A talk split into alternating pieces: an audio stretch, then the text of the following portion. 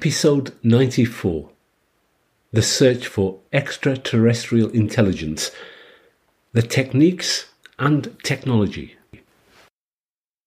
Most of our work is at radio, at optical, and more recently in the infrared.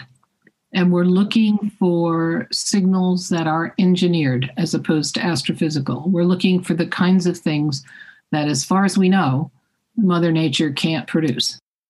Hello, and welcome to Astrotalk UK. ATUK is a not for profit podcast produced by me, Gurbir Singh, amateur astronomer and writer based in the UK. I produce this podcast for my own education and share it as a free educational resource with anyone who has an interest. ATUK has no subscribers, ads, and you do not need to log in. For more information, please see the About page at www.astrotalkuk.org. Dr. Jill Tarter, uh, you have been associated with the search for extraterrestrial intelligence for as long as I've been interested in it. And thank you very much for all the work you've done. Um, so, can you just start us off, Jill, with um, when did the search for extraterrestrial and, uh, intelligence SETI begin? Well, the modern era of SETI actually began in 1959 with the publication in Nature of a paper by uh, and Morrison, arguing that uh, it would be possible, perhaps, to detect emission from an extraterrestrial technology uh, at the 21 centimeter line within the radio spectrum. Um, at that point, that was the only atom or molecule that we knew about. Right, we now have hundreds that we've detected in interstellar space, but back then, 21 centimeters was pretty much it. And they they did some calculations and indicated that that actually might turn out to be a very good vehicle for communicating information between stars or star systems. And then in 1960, um, independently, Frank Drake had been thinking about the same um, ideas, and he had begun to build a system at uh, Green Bank, West Virginia, uh, the National Radio Astronomy Observatory there. Uh, and it, again, around 21 centimeter line. And he did a search of two stars, Tau Ceti and Epsilon Eridani, for about 400 hours in the spring of, of 1960. And that was the first observational program. And since then, we've done lots of radio searching at many observatories around the world. And at the beginning of the century, we, we brought in optical astronomy as uh, optical searches as well. And that's basically what we do. We look for technosignatures. So, did um, uh, Morrison, and indeed Drake who were early pioneers, did they have difficulty within the scientific community in establishing this new, weird um, approach to looking for something that uh, would have been perhaps not so sci- not too welcomed by the scientific community at that yeah it was pretty fringy back then you know this nonsense of looking for little green men. And i always say i'm, you know, I'm perfectly happy with, with big blue women. Um, and it, it, did take a while. And certainly when I got into um, SETI in the mid 70s, as, as I was leaving graduate school, I spent a lot of time early on writing papers and holding workshops uh, to establish the credibility of the field. And over time, uh, we are less and less confused with UFOs. And this is being appreciated as a scientific exploration. What are the best um, means of um, detecting signals from extraterrestrial intelligence? Well, we're limited by the technologies that we ourselves have in uh, 2021, right? Mm-hmm. And so most of our work is at radio, at optical, and more recently in the infrared and we're looking for signals that are engineered as opposed to astrophysical. We're looking for the kinds of things that, as far as we know, Mother Nature can't produce. So it takes an engineer to do this. So in that means in the radio, we're looking for frequency compression. We're looking for very narrow signals that show up in only one channel on the radio dial. And in the optical, we're looking for time compression, very, very short bursts of, of energy that last only a microsecond, maybe a millisecond. And because, again, you can't do that with nature, but we can do it easily with lasers. So and, and you know, we have to admit that that we may be doing an excellent job at exactly the wrong thing. I mean, we may be perhaps we should be looking for zeta rays, and I don't know what a zeta ray is. We haven't we haven't discovered anything like that yet. But but when new technologies come along, if they make sense, we should incorporate them in the search. And so radio and light. So first of all, radio, that presumably is radio telescopes. And I'm guessing this would be um, the very big telescopes um, like uh, Arecibo. Um, well, don't, we don't have Arecibo anymore. We lost yeah, uh, and it's very sad because I'm sure you spend a lot of time there because one of the many projects you were involved with is, um, I think it was Serendip, was it initially uh, based that was, out of That was the original one that I started on, right. But we spent a lot of time at Arecibo with what we call Project Phoenix, which was rising from the ashes of congressional termination after um, the Congress terminated NASA's SETI program. We went out and raised funds privately to continue it and that used Arecibo quite heavily. But we haven't been there since 2004 because we decided to build our own telescope, the Allen Telescope Array in Northern California, so we could be on the sky all the time. So I'll come back to uh, the Allen Telescope Array in a moment. So um, we all saw those uh, very high quality images and videos of Arecibo. Um, how did you feel having such a personal connection with Arecibo?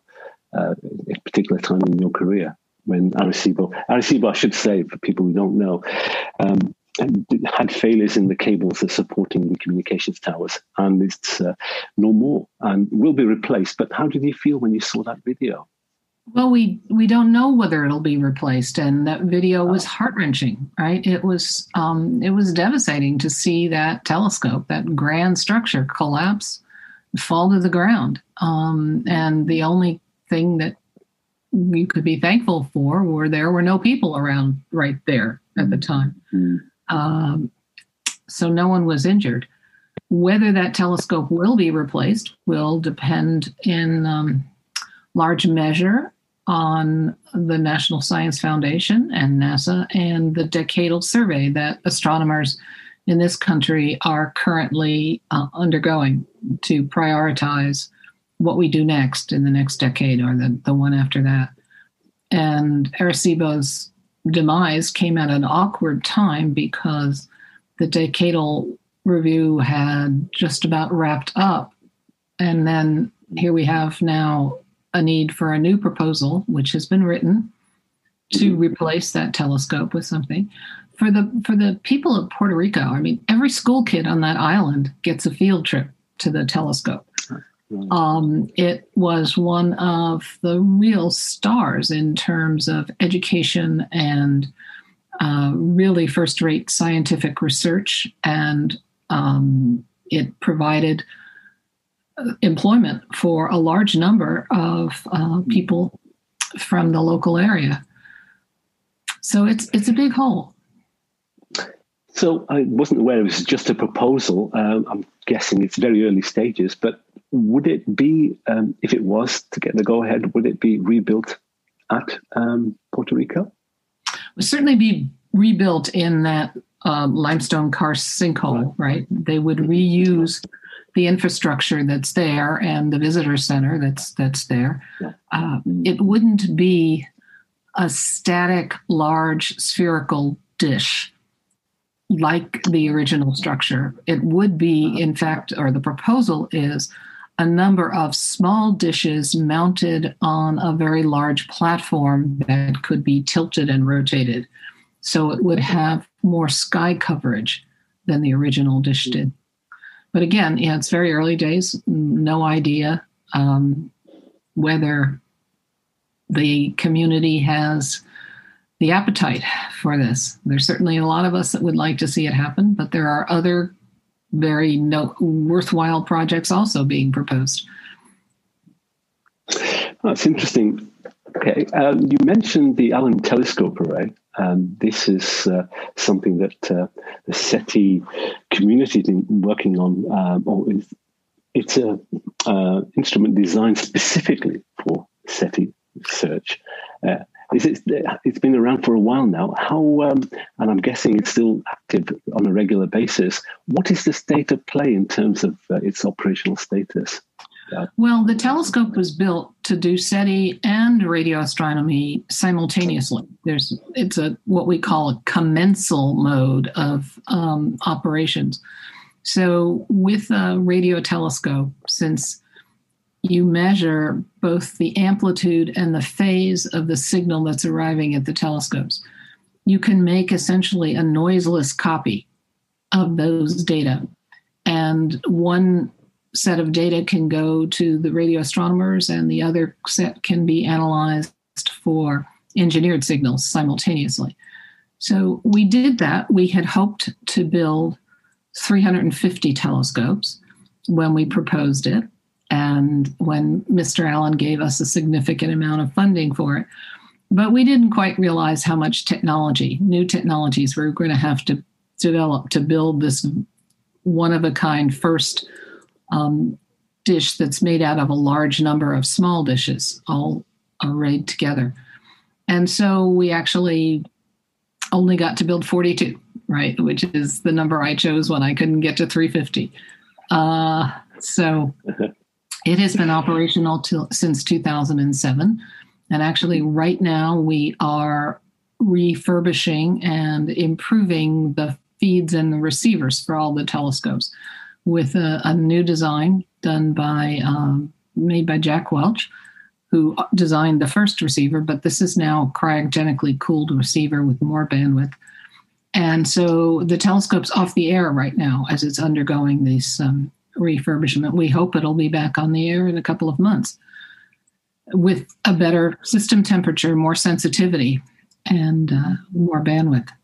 So I'm guessing this also be an equal advance in the software, um, mm-hmm. um, particularly these days, um, artificial intelligence, um, big data, machine learning.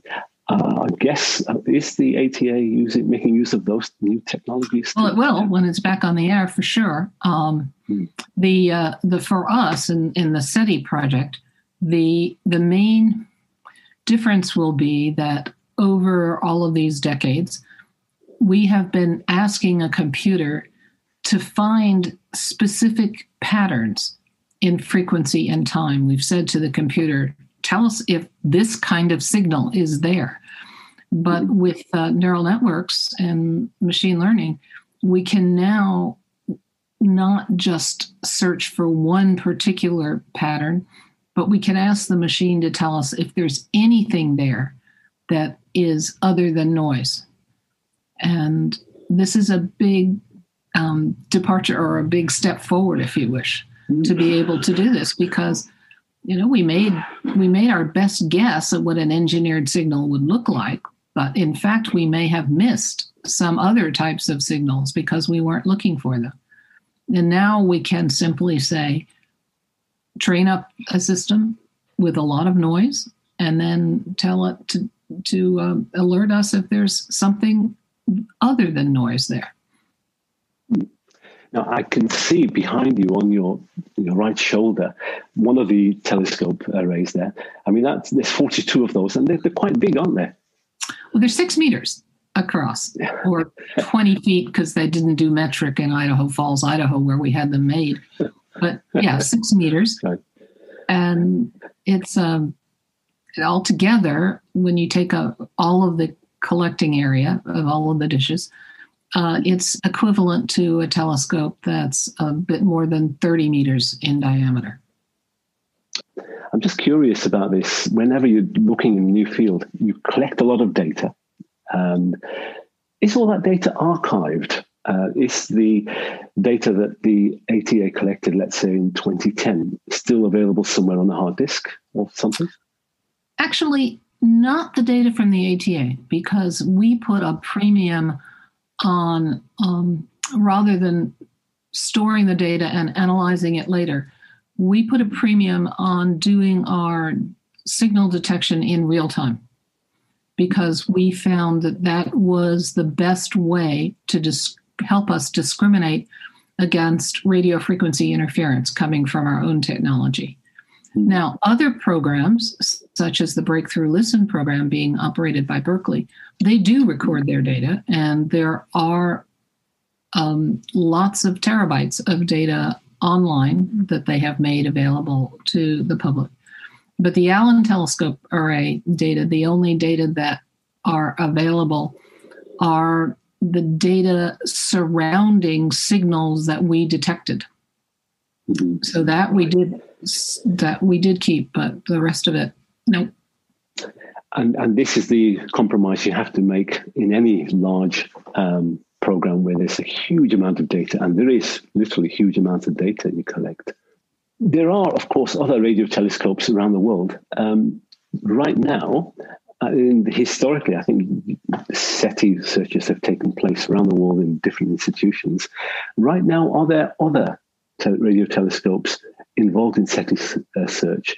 And particularly, I'm thinking about here in the UK, Jodrell Banks, not very far from where I'm sitting, um, US and Australia, the Square Kilometre Array, but that won't be coming online for a while yet. Um, and eventually when the replacement for Arecibo goes. So, what's the global picture for SETI search using radio telescopes? Well, um, the Breakthrough Listen uh, team at Berkeley are using telescopes in Green Bank, West Virginia. Again, the National Radio Astronomy Observatory, the 100 meter dish there. They're also using um, Parkes in New South Wales in Australia. Mm-hmm. Uh, near to you, right? Jodrell Bank is um, has signed a memorandum of agreement with Breakthrough, but they haven't. Breakthrough has not yet installed back-end receivers on Jodrell, but they will, as well as the Merlin array in the UK. Um, LOFAR stations uh, in Europe are being used for low frequency surveys. The Malura Wide Field Array in Western Australia, again, low frequency sky surveys. Uh, so uh, there are a number of telescopes. There's a there's a telescope that's being built in Sardinia in in Italy that will be doing some SETI when it gets completed, and in India the uh, the telescope at uh, oh, I'm blanking on the name Bangalore is has been used. Uh, so, and as well as optical telescopes. Um, the the thing that we're trying to figure out how to do right now is have some sensitivity for transient signals. Even the Phoenix project, which did the signal processing in near real time, didn't have sensitivity to signals that didn't hang around for on the order of half an hour. Right? If it was just one hello, how are you? And then the signal went away. We didn't have any way of verifying and validating that signal. And so we want to develop the capability of looking at all the sky all the time so that we can detect any kind of transient signal. And this is beginning first at optical wavelengths rather than in the radio. And we have a couple of projects, one called PanOSETI down in UC San Diego, and the other called Laser SETI at the SETI Institute, that in fact will look at all the sky all the time for transient signals. And then when the technology allows, we'll, we'll move that into the radio. Hmm. So, if I can ask you about the uh, optical SETI, uh, that's relatively new. And what's the scope? How many observatories um, in the US and, and, and, elsewhere are actively engaged in that kind of search? Um, so, Lick Observatory in mm-hmm. San Jose, California, has been involved in optical SETI. and in infrared SETI. There's a telescope um, down in Southern California that used to be part of NASA's Deep Space Network, but it's actually been moved outside the fence and is now part of what's called Goldstone Apple Valley um, Research Telescope. And students there are conducting a sky survey with that, that 26 meter telescope. Uh, let me think. There's a there's an amateur optical SETI observatory in um, in Panama. There was for many years an optical survey uh, done, built and done by graduate students at uh, telescoped uh, data from the Keck, the two Keck oh, yeah. telescopes in Hawaii. Uh, recorded data has been reprocessed to look for laser signals. And the data were taken to find exoplanets using a radial velocity technique, but those data have been reanalyzed for, for SETI. There has been a search that uses archival data from the WISE spacecraft that did an infrared survey of the whole sky. And that was reprocessed looking for the infrared um, leakage or backside temperature from something like a Dyson sphere, uh, right. extraterrestrial technology which manages to try and collect all of the uh, energy from its star by building a large megastructure that captures um, that radiation and would have uh, an infrared emission from the backside it was interesting you saying that um, the data from uh, the uh, NEOWISE WISE program was um, reprocessed. Now, this is data collected in space by spacecraft. Have there been any specific um, experiments on board um, spacecraft to look for either optical or radio signals of uh, SETI in nature?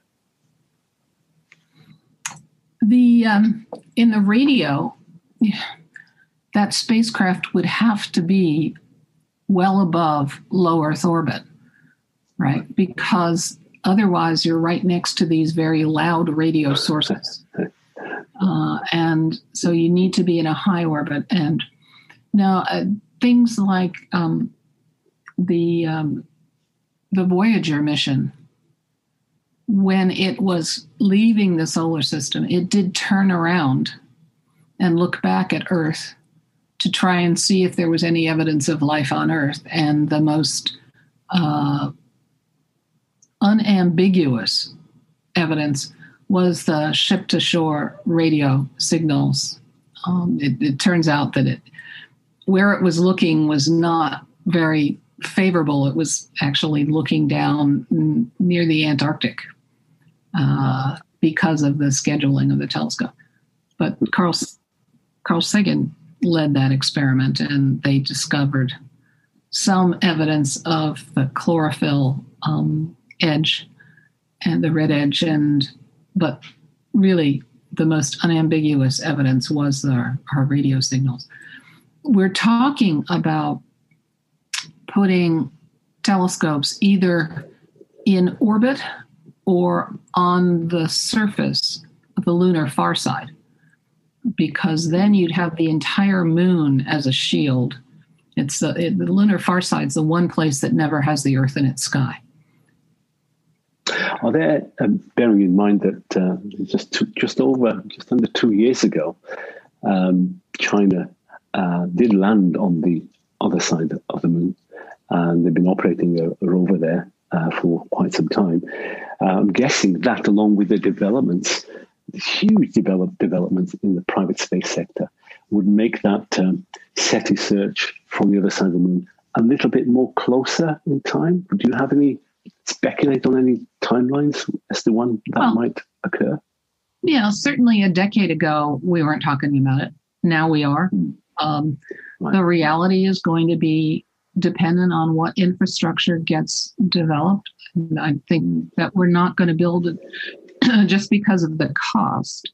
We're probably not going to build um, a telescope only to do SETI. It will be a more general purpose instrument for um, astronomical research and particularly low frequency research that can't be done because of our ionosphere from from the Earth. Uh, and and we will find a way to again commensally observe with the science that's going on there. A lot of people also look at the work you do and uh, or the SETI Institute and organizations like it do um, as um, of no practical value.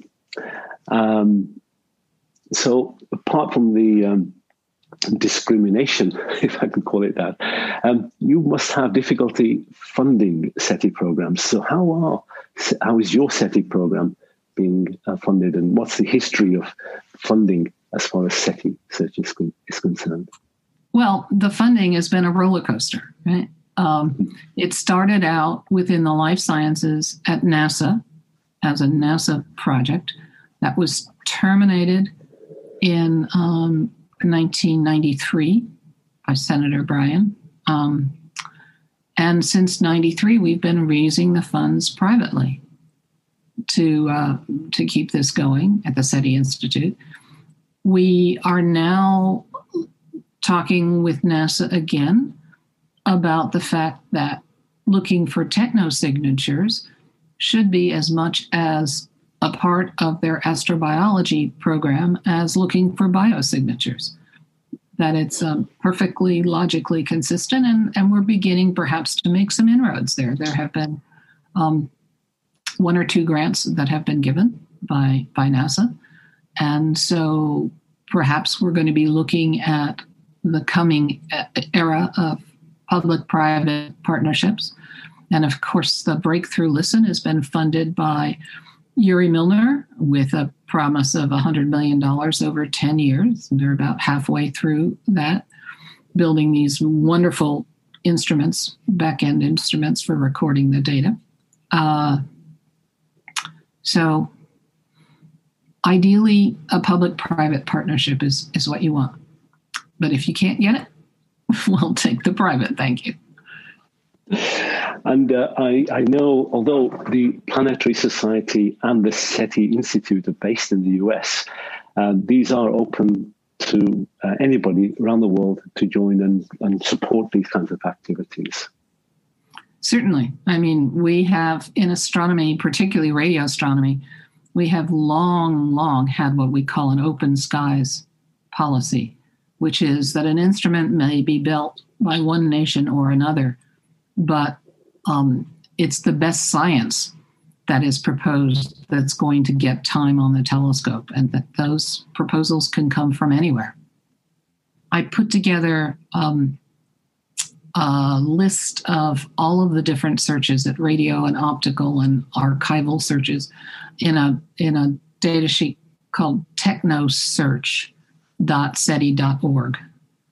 And so the um, each each search has a, a, reference to the paper and it tries to say what was done what frequencies and what were the targets that were looked at etc and so if anybody has done a search that hasn't shown that has been published and it hasn't shown up in there they should uh, follow the directions to submit the information so that we can include it.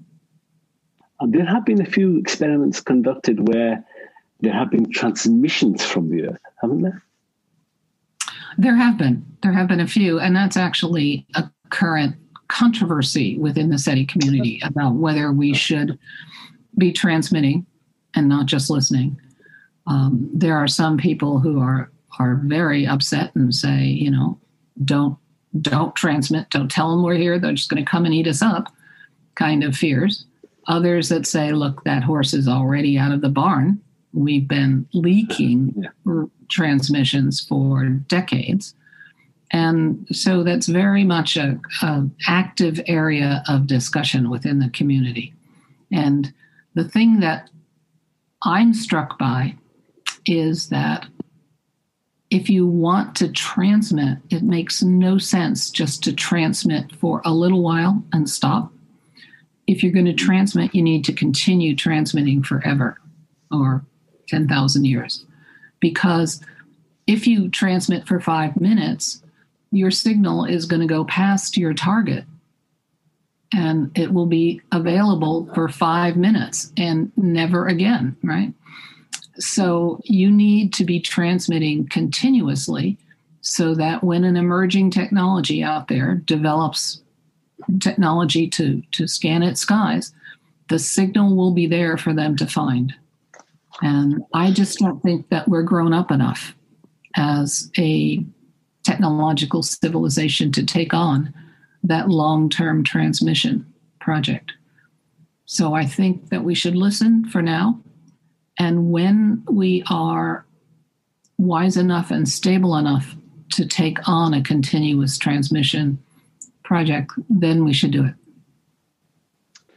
Dr. Jill Tarter, it's been a wonderful conversation. Thank you very much indeed for your time. Oh, you're very welcome. Thanks for having me.